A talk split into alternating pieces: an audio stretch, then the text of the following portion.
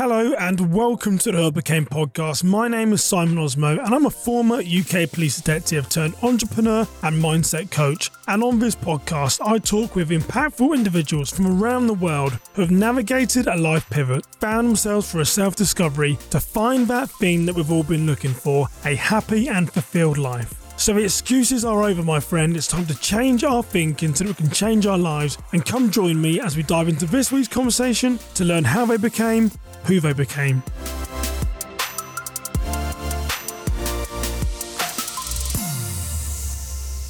Hey friend, welcome back to the I podcast. This is episode 54. My name is Simon Osmo, and I'm so grateful that you take time out of your busy week to join me on these journeys of transformations, self discoveries, and life pivots. And my guest today is David Haze from the UK. Now, this man has an incredible story, he really does.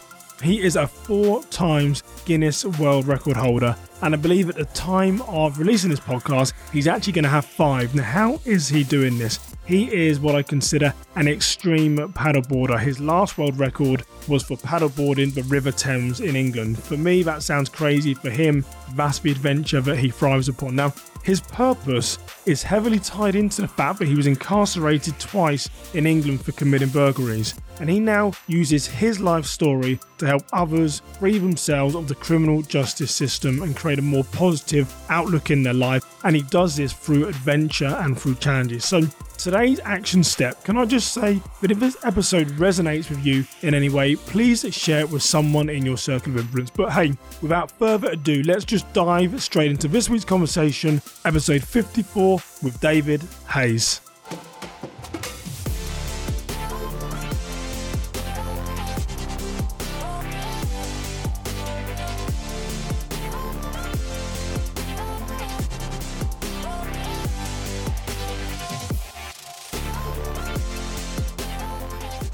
Well, David, welcome to the Who I Became podcast. Thanks for having me, Simon. I really appreciate your time. Well, I'm really excited to talk to you because one, you are a fellow Brit, and you know most of my audience is in the US. So it's always nice when I hear another British accent, and you know I can start relating to to being back home. So I should start off by saying, what what is the weather like back home? That's what I normally ask people when I when I talk to a fellow Brit. You'd be surprised to hear it's actually cloudy as always. Oh, cloudy, yeah, and, and rain as well. You've got your raincoat somewhere over there. But well, well, David, thanks for joining. Us. It's going to be a really interesting conversation because you've done some amazing things. And uh, my audience will know that I released the the video of our conversation today. So if they want to head over to YouTube, they can see the video conversation. And behind you, I'll describe it for my audience that are listening. There are two frames behind you there's like a small circle in there and understand they are world records. Is that correct? Yes, they're, they're actually two of the four I have. I've got another two on a different wall, but I thought, you know, it's always good want... to show them off, really, isn't it? yeah, you didn't want to appear too sort of boastful by having all four of them in things. So let's start off a bit about you then. So tell us what you do now, and then maybe tie that into your four world records that you have. Yes, at the moment I work as a consultant for the criminal justice system. Um, so I work for a company who are trying to make life better for people inside prison before they go to prison to do a lot of youth work and also when people are released. Something that I think is really important is trying to highlight the how good reform and rehabilitation is because I think in our system over here, which I know you'll probably know from your own experience, is is non-existent. So we need to do more. Um, and a couple of things I've been working on at the moment is actually doing a report for the inspectors of probation around mental health. So I've been talking to people who've had experience with the criminal justice system and seen it through an eye of mental health and putting a report together. It's quite interesting to see what comes back from that, really, and actually hearing these stories of these individuals as well, which has been quite enlightening. Um, and then from there, you know, I'm also do a lot of adventuring as well. Um, so I like to get outdoors on my paddleboards, attempt some world first, world records, but I do it as well to highlight the importance of reform and rehabilitation. And I work with a company called the Alliance of Sport, who are an ambassador for, who actually use the power of sport um, in the system to help tackle reform and rehabilitation. Wow. And so tell us about the, the world records then. So, so what are they for? Let, us brag for a little minute. So you got four, which yeah, is four, on, four more than me. Let's brag. Tell, talk us through them. Yeah, so in June, I well, I came up with this idea ages ago to paddle the longest lakes in the UK, um, which is Loch Awe in Scotland, Lake Windermere in England, Lough Neagh in Northern Ireland, and then Bala Lake in North Wales and Snowdonia. Um, but I've decided I want to do them in four consecutive days uh, and try and do them for the fastest time I could possibly do them in. The first one was 40 kilometers. I then second one was 80 kilometers, then 38 kilometers, and then I finished on 11 kilometers for my fourth world record. Um, hugely proud of it. And next week, I'm going to go and take on the River Thames, um, you know, England's most famous river. Going to try and do that in the fastest time possible without sleep. So the plan is to do it in about 40 hours without sleeping. Well, and so these world records, Vance, it sounds like you've got them in the last sort of 12, 18 months. Is that is that what happened? Yeah, I mean, originally I wanted to do the Four Lakes summer 2020. But I mean, I don't know what it's like for you guys in the US, but over in the UK, you know, we've had three lockdowns, and every time I, I am getting ready to go and take on these challenges, a lockdown comes in and just keep getting knocked back. And luckily, June was the window. The weather was no- lovely. Well, that's it. Let's get let's get out there. Let's go and do this. Head down, crack on. And so I know we, we joked a little bit about the, you know, you, you've got four world records, but is the goal to keep pursuing these records, um, which the behind the records is really the mindset of you want to achieve and you want to grow. I mean, what what is your what is your plan with this, David? What, what where do you want it to go? Yeah, I mean, I'm I'm a keen waterman. I've always loved the sea. I've loved you know the beach, everything. And paddleboarding for me is my like my escape, my healthy vice in life. And the paddleboarding industry hasn't even hit hit the peak of where it could go yet. So I'm trying to get out there, push that, tempt these world first, tempt these world records, and I can continue to do world records, but the world records is just something to give me a platform. Um, so then I can go and talk to people about, you know, the true meaning behind why I'm doing this. You know, for me, adventure has completely changed my life. It's it's transformed me. I use it as a tool to grow and change as an individual. And I want more people to sort of take that little step out of their comfort zone, to have their own adventure and sort of reconnect themselves. So I think so many people, especially with these lockdowns, so many people have lost touch with themselves and you just need to just send yourself and learn who you are once again. Yeah, and it's funny we're talking about paddleboarding because there was a time here in Minnesota where I live. It's known for ten thousand lakes, uh, and uh, I went on a paddleboard, and it wasn't a very good experience for me. I think I fell off more than what I went on. I don't know. I mean, I'm not a person of balance quite clearly, but it's so. But the challenges that you're doing aren't aren't easy. I mean, why why paddleboarding in, in specific? How did how did paddleboarding come into your love for adventure and challenge then? Yeah, I mean, I, have been surfing since I was, you know, a, a, young kid. Really, I probably started when I was about 15 years old. Did really well for the surfing, but I mean, where I live, I live in Bournemouth, in the south coast of England, and the water isn't always that great for surfing. So those days that I couldn't surf, I ended up taking to a paddleboarding, and through that, I just loved the extra sense of freedom it brought me. You know, that little extra escape. I could just travel anywhere in the water, go and explore, and then from there, you sort of you, sort of realize oh, actually you know I enjoy this exploration, this adventure. Let's push it a little bit further, push it a little bit further, and just keeps going like that. And that's every time I'm doing that, I'm just learning a bit more about who I am and what I'm capable of, and that's then I can take that off the water and put that into real life as well, which is great. Wow. So if I interviewed you in a couple of years, there's most probably going to be 10, 15 of those world records but behind there. So, you know, it's a, you're inspiring me to think about what can I be a world record holder in? So, you know, maybe how much tea I drink in a day. I don't know. I have to, have to come up with something. But so, I mean, here's an interesting thing about you, David. And I said this to you because I always do a pre interview with the people that I talk to on the podcast. Um, and I think I said this to you and also said this to a few friends about you afterwards as well is that uh, when I hear you speak, or when I know what you do now about working in criminal justice, um, you'd never say that you're a person. I use the American term. You'd never say that you're a person that's been incarcerated twice for multiple mm. years um, for committing crimes. I mean, it's just you know when you have, and I was my listeners know I was a detective for 14 years. You know, and my role was to put people in prison. But you you have these preconceived ideas and stereotypes as to what a criminal look looks like, and obviously you know you're reformed, rehabilitated, you're doing great in society, but when I hear you or when I see you, I was like, I can't believe this guy's story. It just doesn't seem to to ring true. There's a mm-hmm. story behind it. So, do you mind telling us about your time in incarceration and, and, and how that how that happened? Yeah, I mean, to start, just start there quickly. You're saying like you know, you don't think uh, you're surprised I've been to prison. I mean, that's part of the reason I do what I do. I mean, a lot of people, even when I was serving time inside, people would come up to me and they were shocked that I was a prisoner. You know, I've been accused as undercover police, I was journalist or a staff member. So that's part of the reason I do what I do as well to try and change perspectives on people like myself so we can create these safer communities, these harmonious environments. I mean, all for me, all started when I moved to London. That's, you know, I ended up being a Forex trader in London. Um, and I was doing quite well for myself, um, you know, learning a lot of money, living the high life in London, spending a lot of money. And then one day I lost my job. My boss and I, we, we fell out. I ended up losing my job.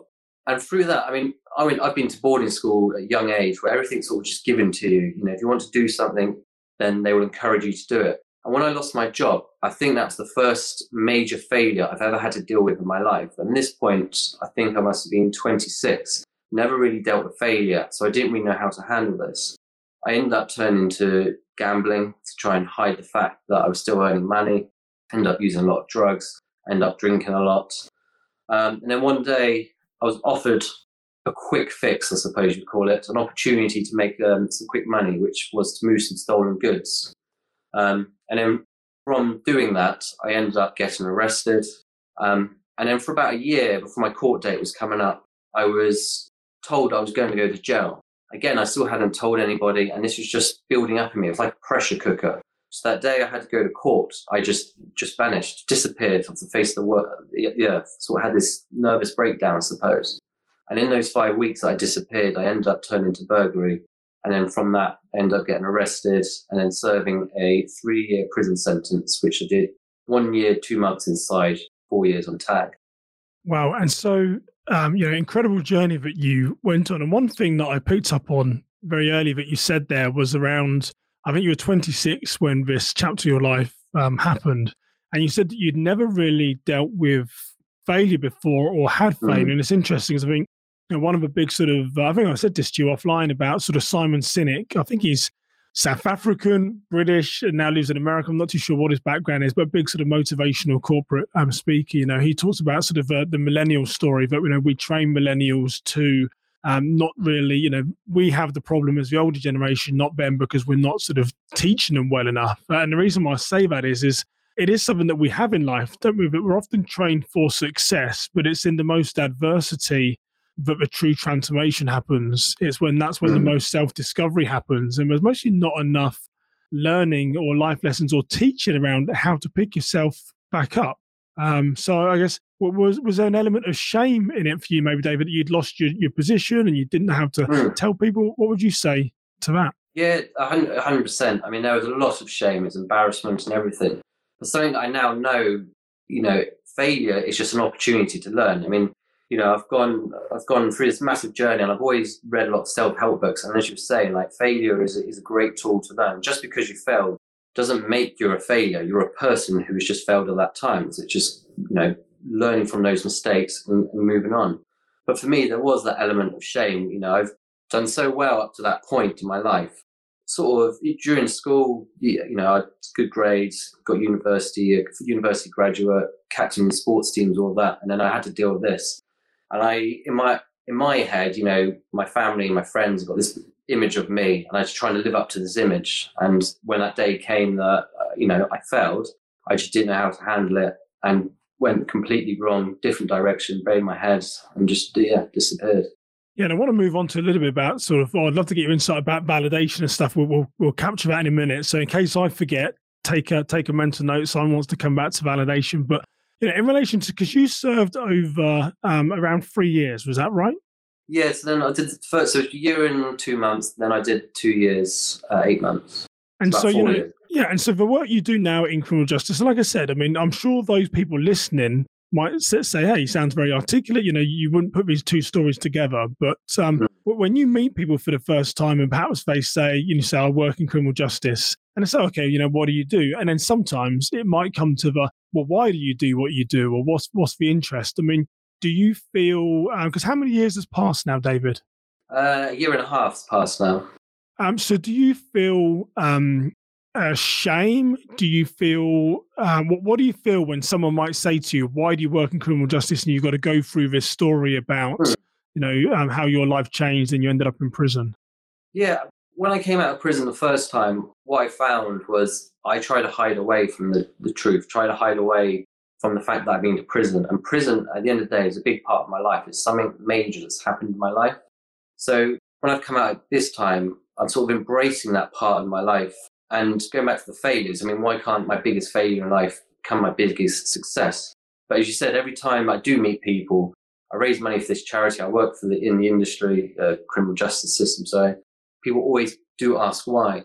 I'm not ashamed anymore to, you know, say why. You know, over here it has to change. I've experienced it firsthand. I've witnessed the stress, the troubles, the violence, the drugs, everything involved.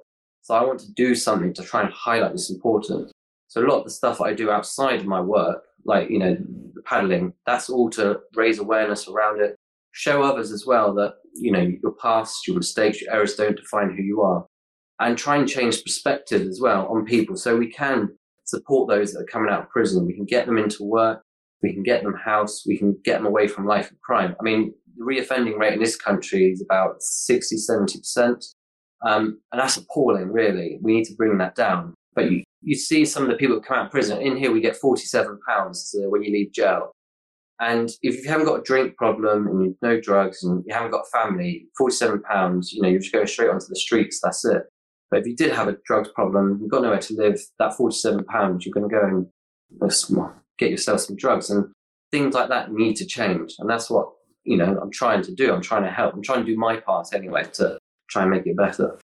Yeah, and you know, I know my audience have heard me say this before, even with the time I spent, you know, incarcerating people, that um, incarceration isn't always the answer without education, because if you put them into a system where they're meeting their, their peers, the hierarchy, they come out as more educated and more sophisticated criminals. You know, you're not teaching them the social skills that people people need. So I mean, I guess, but for you, you know, one of the questions that people often ask is, well, you know, you've you've done two terms in prison. Why are you so sure now there's not a third term?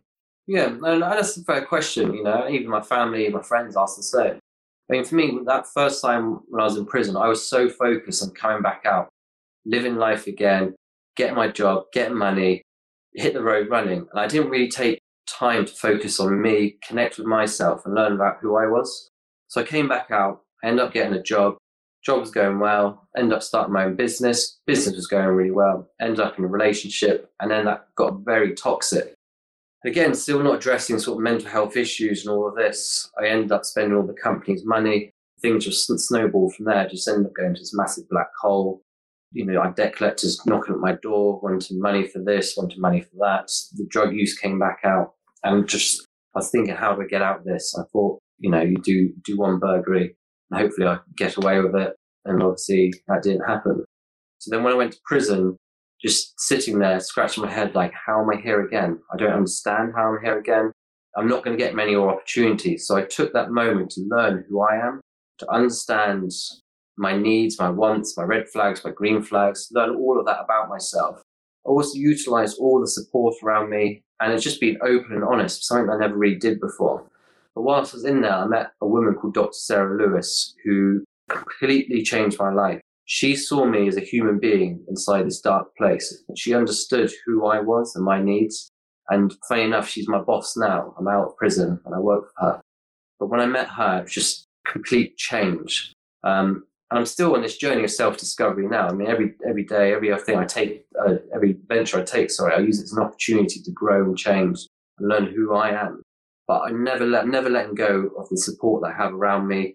And if I need help, I know now how to ask for help. And if I do fail, I know that failure is not a bad thing. These are things I just didn't understand before, and now I do understand. Yeah, and you're perfect for this podcast because you said who I became in there like three or four times. I, I need to get a little bell, David, every time someone says it. But but it is true because that, that self discovery, you know, even for me, you know, the, the self discovery about who you are. Mm. You know, we've all um, there's a, a, guy that I interviewed here over in the US, um, Lewis Conway Jr. Um, I should connect you to him. Actually, he does a lot of advocacy work over here in the US. Okay, Great guy, yeah. but but he, I asked him a similar question. He said, you know, you can't be judged on the worst day of your life um, for the rest of your life. You know, and he was actually involved in a in a murder, and it's true. I mean, we've all done things wrong. If we were judged on that worst thing daily, we hmm. wouldn't have any friends or we'd never be employed. You know, so it is it is so it's interesting, but listening to your um, employer, the person who put faith in you now, um, I sort of touched on validation there because I think, you know, particularly as men, there's something that we often um, seek out, and it can be healthy validation, unhealthy. Um, mm. It sounds like she placed faith in you when perhaps you might not have seen it in yourself or not recognized some skills and attributes that you that you had. I mean, how do you tie that into part of your journey? Because what you haven't touched on so far is that your dad actually died in the Falklands War, correct? Mm. When you were when you were very young. So, I mean, uh, did you have any sort of self discoveries around sort of um, how your father passing at a young age and spending time in boarding school might have sort of tied into to some of this? Yeah, I mean, well, my father actually died three months before I was born. So I've never. Oh, was it okay? Yeah, sorry. Yeah, to yeah. That, yeah. So, you know, so I've never known him. I've never really known that side of the family. And really, when I sort of look at it, there's always been that hole in me. Um, and I went to, as I said, as you said that, I went to boarding school from a young age. I never really had that whole family life. But one thing I did have in life, funny enough, was adventure. I remember went to it was a military school, and on the weekends we used to disappear into the woods, you know, dressed up in our camo gear. Uh, the school bell would ring, we wouldn't come in because we wanted to hide from the teachers. We thought it'd be fun. And when I was sitting in prison the last time, I was just thinking, like, I used to love adventure it, it sort of gave me this drive, this purpose in life. And like, and I just let go of it. When I moved to London, when I let go of this adventure side of me, and I should have never have done that. I mean, I've sort of now have this adventure mindset that I can put into my daily life. And as you were saying there, like Sarah saw like me, she saw something in me that I didn't see. I mean, when I was serving my time inside prison, I was trying to make it diff- easier for residents um, inside, just make life a little bit better for people. And she sort of picked that up and sort of grew from there really. And she said, once you're out, I would love you to come and work for my company. And you know, we've got some fantastic things we're, do- we're doing, and taking your your mind and what you do would be great fit for our company. And that's it. You know, here I am today. Yeah, let's talk a little bit about your your dad. Then just we've got that. So I know there's sort of half the side of the family that you sort of don't know too much um, about or have any sort of contact with. I mean, um, you when you're in prison, you've got a lot of time to sort of reflect and stuff. I mean, having the absent father, how how did that how did that affect you? At the time, I don't you don't think it really affected you, but having that time to sit down and focus on that, it's like actually, yeah, it has it has affected me. You know, I didn't have that father, and you know, my mum's had relationships. There's been people in out of my life all the time. So nothing. I suppose nothing's ever been stable in my life. I've never really had something concrete. And it's not until now that I've sort of realized this. I've just moved back to Bournemouth where I live. And I sort of said to my family, my girlfriends, like, I'm now staying put. I need something stable in my life. I need, I need a home. Um, and I think, I mean, sort of before prison, I was always moving about everywhere. And I think it's just realizing, I think it's, just, I don't know what it is. I suppose it is trying to find validation from places, different places. Something I never had. You know, I've never had a dad to pat me on the back and go, well done, son. Done good. I'm proud of you. But I think you don't. even though I'm not going to get that, I think I just need stability in my life, and you know that's what I've got now. Yeah, it's interesting to say that you moved around, you know, quite a bit before, you know, looking for that sort of stability because some sometimes there's chaos in our lives, and I think we all sometimes cause our own chaos, and then sometimes there's chaos around us. But I think you know mm-hmm. having that stability and consistency is is key. Um, just before we move, I want to talk about, you know, I know you've got a lot of um, entrepreneurial um, spirit inside you. I want to sort of talk about sort of pivots and stuff. But um, was there anyone in your your life at the time that might have stopped you going on this um, sort of wrong track? Uh, have you ever sort of um, thought about that? It was just a question that came to me thinking, was there anyone there that would have said, hey, David, this isn't the right, sort of right path for you? Or were you, the, the validation you were getting, was it from like minded people thinking, yeah, actually, you should be you, know, you are doing the right things and stuff. What did that look like? I mean, when you say the wrong thing, like going down, Go, going in, down the wrong path, yeah. Was, was yeah. there no one I that mean, placed their arm on you and said, "David, stop! You're going to end up in prison," or you know, you're thinking of doing a runner? That's mm. a crazy idea. Yeah, nobody. I never told anybody, um, but I did tell my family. Yeah, they're hundred percent. You know, I, I remember going to court. My grandma was just saying to me, like, all you had to do was ask for help, and we would have helped you. Like, it doesn't matter. They might not help me in terms of giving me money, but they would help me work it out. We'd sit down as a family and, do, and done it. But I just never went. I kept everything bottled up, and that's something I don't do now. You know, I've learned to communicate better, to share, um, and figure things out. You know, with people that I love, and also the lives that I'm going to affect through my decisions as well. I mean, you know, a lot of my adventure stuff does affect my girlfriend's life. It affects my mum's life. So I sit down and I communicate with them we discuss the options of, you know, about going ahead. But I never used to do that before. And it's, you know, a good life skill that I think you need to learn. Great communication, really. Well, I think just being, yeah, and it, it can be harder for us men to do it, but just being vulnerable yeah. as well. I mean, it sounds like you're in a similar place to me. I mean, if you'd said five, seven, eight, ten years ago, you're going to be sat across the table to, you know, to guests and to a worldwide audience sharing insights about your life, things you've done right or wrong, I would have said, you're crazy. I'm never going to do that. Um, but I'm a lot more open in my life now and fe- fearing the judgment less of people and sort of needing the validation less. I think that is a that is a key part of of who we are. It is, it is sometimes hard to go and ask for help, isn't it? Because it can be a sign of weakness. You know, I, I need help or I'm in a bad situation, but life is adversity, is it not? You know, I mean, it's, that, that's, there's going to be troubles in life. It is not not easy, especially when you're an Osmo. I can tell you that for, for free, David. Yeah, yeah. I think I think when someone said to you once, asking for help is the scariest thing you can ever do, but also the the bravest thing you can ever do. It's just it's such a simple act, and it can really change your life and positive. But it's just a scary thing to ask for help sometimes. And you said I think a lot of men do struggle to do that. I know I certainly have. Yeah. So here was the fascinating thing about when me and you were talking um, during the pre-interview for this. Um, for all this journey of sort of self-discovery, there's been a lot of pivots in there. I mean, even from you know from going to boarding school to you know how you ended up in prison, how you've now pivoted to you know working with sort of rehabilitation, the criminal justice system. But it, it struck me that throughout all this, there's a strong entrepreneurial spirit in here. But you've you've been running companies as well. I mean, there's a you know I'm I'm sure you're going to go on and do um, create another company. There's definitely more in you, but um, I think one of your companies was around um, uh, management of people, right? Remind me what, what, that recruitment, yeah, recruitment. That's, I mean, that's the word I was struggling for. yeah, so, Too early so the first one I started, The first one I started was uh, an online radio station.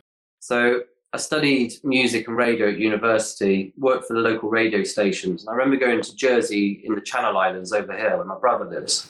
And I saw an opportunity. I thought, you know, they haven't got a radio station that's targeted to the audience. So I ended up starting this online radio station, launched it at a festival over there. And I think it was about seven years later, I had 180,000 unique users. You know, I was making some, wasn't making loads of money, I was making money from it. And there was a company with a similar name who they sort of stole the name. So I was going to go and sue them. They turned around, sort of counter offered and said, you, can we just buy your, your database, your, your business out? And it was more money that I was going to go for them. And it's I was getting quite tired of running the station. It was a lot of hard work. So I was like, all right, you can, you can take it on, yeah. take it off my hands. That's fine. So yeah, I made some money doing that. And then, and then that's when the sort of London life came in. But I also started my recruitment agency as well. So I did a bit of work in the recruiting industry. And I noticed being somebody that loves the action sports industry, the extreme sports and all that, I noticed there was a gap in the market. Nobody's recruiting directly for the extreme sports companies. So nobody's directing for your Quiksilvers, your Rip Curls, um, Surfdomes, Fat Face, all of that over here. But it's not recruiting surfers, it's recruiting like know, a social media expert or a business analyst for these companies, but who loves the extreme sports industry. I remember I got a job with Surfdome. I think I got the job on the Thursday uh, contract. On the Monday, I had two people placed. And they're like, that's it. We're only going to use you from now on. So we use all these recruitment agencies and they're great. They know recruitment, but they don't know our industry like you know our industry. And then from there, I end up getting a few more contracts from different companies. And yeah, I was doing really well, actually. Really proud of myself, that one. Yeah, and, and it's interesting because one of the things that you said I picked up on there was you said you saw an opportunity. Uh, and I think mm. I know I sort of joked with you about this, but um, tied into the, the, the burglaries, it's mostly a bad, bad joke to have. But it is, you do seem to be able to place yourself in windows of opportunity. And I think an, an opportunity seems to be part of part of your journey as well, which is really an entrepreneurial characteristic, isn't it? Is seeing an mm. opportunity in the in the market. I think the executive summary of my CV, if I remember top off my head, is that I have I'm good at spotting opportunities and then sort of doing something with that opportunity. You know, making sure that that comes to light and it does go somewhere. I think it's the same with the paddleboarding, I've seen an opportunity for the sport to grow, to for me to be out there pushing it, an opportunity to get these world records. And yeah, I think I am good. It's just trying to keep that in a positive way now, keep looking for positive opportunities, which I which I'm doing. Yeah, and would you say that um, the reason why I sort of touched on the pivots is there's always different been been different focuses in what you've done as well. Are you a person that needs to uh, remain focused? You're doing a bit of a dry smile there. Maybe that's resonated, but do you need to stay focused on like one one task to be successful? No, I mean I like to have focus in my life and drive, and like I think it's just if I can see an opportunity, then I will jump on that opportunity and sort of focus on that. Um, I mean, what's great with the work I do, that's my solid solid ground there. You know, that's my income, pays my bills, so I can get out there and look for different opportunities um, and take on that. But I always do need something to focus on. Like, you know, I can't just sort of sit down and not knowing what's coming up in the next few weeks. I need to have something coming up. So I suppose something that uh, excites me as well, I think, as well. Yeah, because I know you mentioned about sort of adventure as well and the need for adventure. And I think we all in our lives, I mean, you know, I've got two young sons uh, sort of eight and ten, and they're very good about reminding me of you know to be a kid again. Because because as adults we can get too serious, you know, and it's sometimes hard just to sort of you know to mess around and and have that source of adventure which we lose in in everyday everyday lives. And it, it seems that you've um, picked up on that, you've mm. reflected on that. You know that that's a strong part of of who you are. Um, I get the feeling. Correct me if I'm wrong, but if you lose that adventure, is that where you may maybe tail off and some of these bad things have happened in your life and in your mind? Yeah, I mean, as I said, like when I was in sec- sitting in my second prison sentence, I was thinking, you know, something that's disappeared from my life, and I was thinking adventure was one of those things. You know, I did my Gold Duke of Edinburgh over here, which is a uh, like a, an award, an out, outward bound award. You you know, you go off to the woods, you do all these treks and everything. You learn bushcraft, and I've always loved the outdoors. And it's just, I should have never let go of that. And I think if I didn't let go of that, things in my life would have gone a lot different. I don't think I would have moved to London for a start. I mean, I love the beach. I'm a bit of a beach bum, really. And I, you know, I should have never left the seaside. Um, and I just want to hold on to the adventure, keep going. And hopefully I can sort of inspire others to get outside as well. I mean, I was speaking to a mother of two the other day and she was like, you know, I've got two children. I can't, you know, I can't just get out and do these. But I was like, an adventure is anything. Even if it's to go camping with your two kids the weekend, you don't usually do that. That's an adventure. Maybe learn to make a fire together, all three of you having an adventure together. You're growing as individuals and as a family. And an adventure is anything. It's just taking that step out of your comfort zone and just use it as an opportunity to learn. And how do you take what you've learned then and sort of get other people to, to where you are? Um, so, I mean, you seem very settled in your mindset. You have a very mm. positive mm. outlook. You know, you've, you've got some great ways to sort of overcome the mindset of adversity. But how do you then share that with with others? What's what's the best way that you found to to do that? Mm. I think the first thing is you've got to notice that you need change in your life. I mean, it's I think that's this you can't really help yourself until you know you're willing to have help. So I think you've got to realize that you are stuck in a rut. You need something to change. You need to you know, you might be stuck in a nine to five job, you know, you come home, you're tired. I think it's just being able to recognize that you're just stuck in this routine, you need change. And then once you can do that, it's then looking for that that change, looking to get outside. I mean, I always, you know, adventure for me is always about getting outside, disconnecting with everything around you, and then reconnecting with yourself on a different on a different side of the glass, I suppose. But again, it's just spotting that, you know, that opportunity to change and that wants to change as well and needs to change as well. Yeah, it's um, you know, about the the question. Often people talk about like goals, and then they put, you know, there's two types of people. There's those that see the end goal, and there's those that things see the. If I let me go back and do, I'm, I'm butchering this. I'm going to start again. I'm going to start again. there's those that see the end goal, and there's those that see the obstacles that stand in their way. And I guess it's um the, the those that see the end goal are easy, but those that see the obstacles that stand in their way I guess those are the people that you'd have to sort of nurture and help and, and support through. But from what your experience have found, that you know, they have to come to that realization themselves. I guess that's why some mm-hmm. people go back in the criminal justice system because they don't have that sort of self belief or, or they don't want it bad enough yeah. to change. That's it. And I think, yeah, that is exactly it. I think we all have dreams. And you know, the only person that's ever going to stop you living those dreams is yourself. And you should never let anybody, any ever outside factor, stop you from living those dreams. I remember when I decided to do my four lakes, I came up with that idea whilst I was in prison. And everybody said to me, ah, you won't do that. You're daydreaming again. You know, once a number, always a number is one thing. And, you know, I went and did it. And when I did them, I'd been out for a year and two months. And I remember sitting on the edge of Bala Lake. I was like, I've done it. Like, you know, just over a year and a bit ago, while sitting in a prison cell, surrounded by so much failure and negativity. And here I am today. I have four world records. I'm trying to make some positive change in this world. And I was like, yeah, I am changing. And I think everybody has the ability to do it. And I think everybody should try and do, or try and grow a little bit every day as an individual. And you mentioned earlier about failure, that part of your trouble started when you realized that perhaps you'd not had failure in your life and you didn't know how to do, deal with it. So then when you lost your job, you know, your world started to sort of um, crumble um, around you. What is the biggest thing that you sort of learned there, David, that you would share with others around your experience of failure? I mean, I think first off, failure is a, a, a learning tool. It's an opportunity to understand what went wrong, figure things, and change them. But if you feel like you're, you know, you're slipping down the slope, always ask for help. But for me, I don't think there's ever going to be a greater failure than prison in my life. I, you know, I just can't think of anything bigger. Let's touch some wood. Let's touch some wood. yeah, touch wood. but why can't that biggest failure in my life be my biggest success in life? You know, I've sat there, I've been given all this time to learn more about myself. So why can't I take that opportunity, flip it around, make it become my biggest success? And I like to think that that's something I'm doing now. And, and that's exactly what failure is. It's just a tool to learn. And that's how you've got to remember it.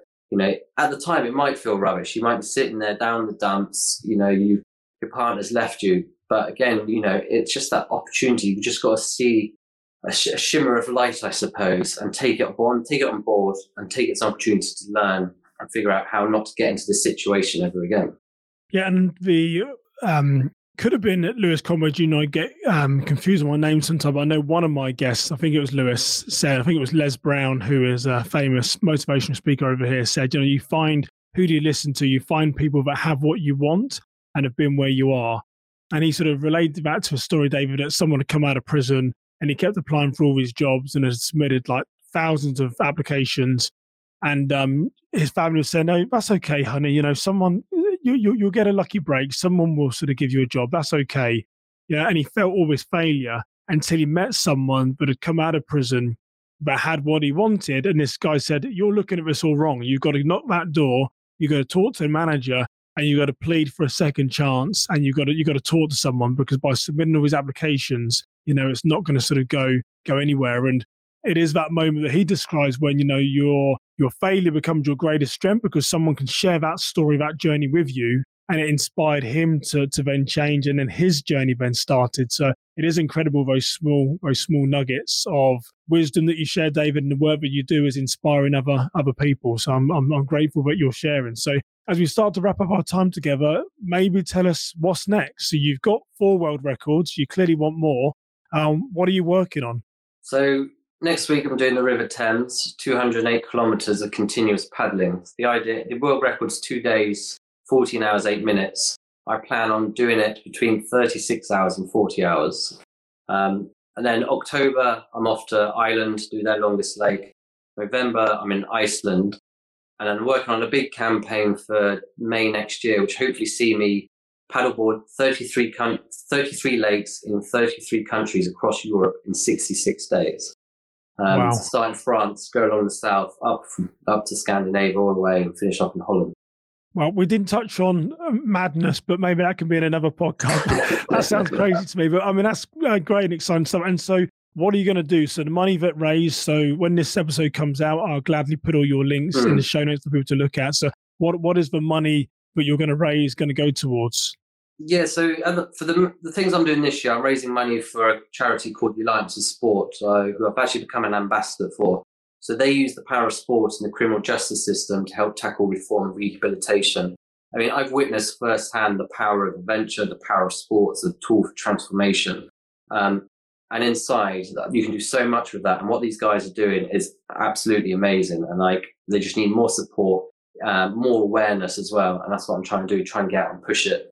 And then when I do my stuff next year, I'm going to take another two charities called the Irish Benevolent Fund, who took care of me growing up where my father passed away, and then a company called Adventure Therapy, um, who help people mental health through adventure. Wow, I mean, incredible, incredible work. And I don't think you'd be doing any of this stuff if your life hadn't taken that path. So as bad as it sounds sometimes, those paths that we go on are, are predetermined um, to take us on that correct path of the help and support you're going to give many other people. So, David, it's been an honor and a privilege to talk to you. So, before we end, where can people find you on social media? Yeah, so Instagram, Twitter, yeah, Nomadic Paddler. If you want to go LinkedIn, David Haze. Um, my website's nomadicpaddler.co.uk. Um, and for the funding, you just go Just Giving Paddling for Change as well. That's where you see that.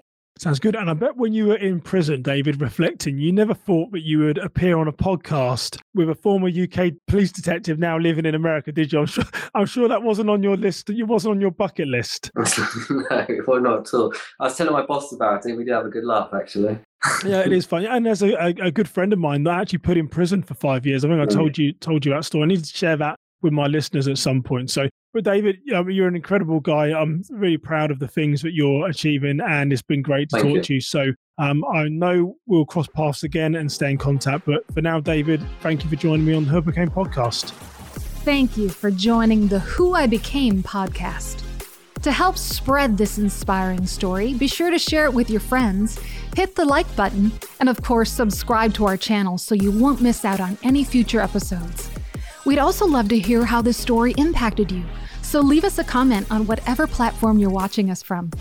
To learn more about this episode, our guests, or Simon, head over to Simon Osamoh slash podcast and sign up to receive the latest information delivered straight to your inbox. Once again, thank you for joining us for the Who I Became podcast.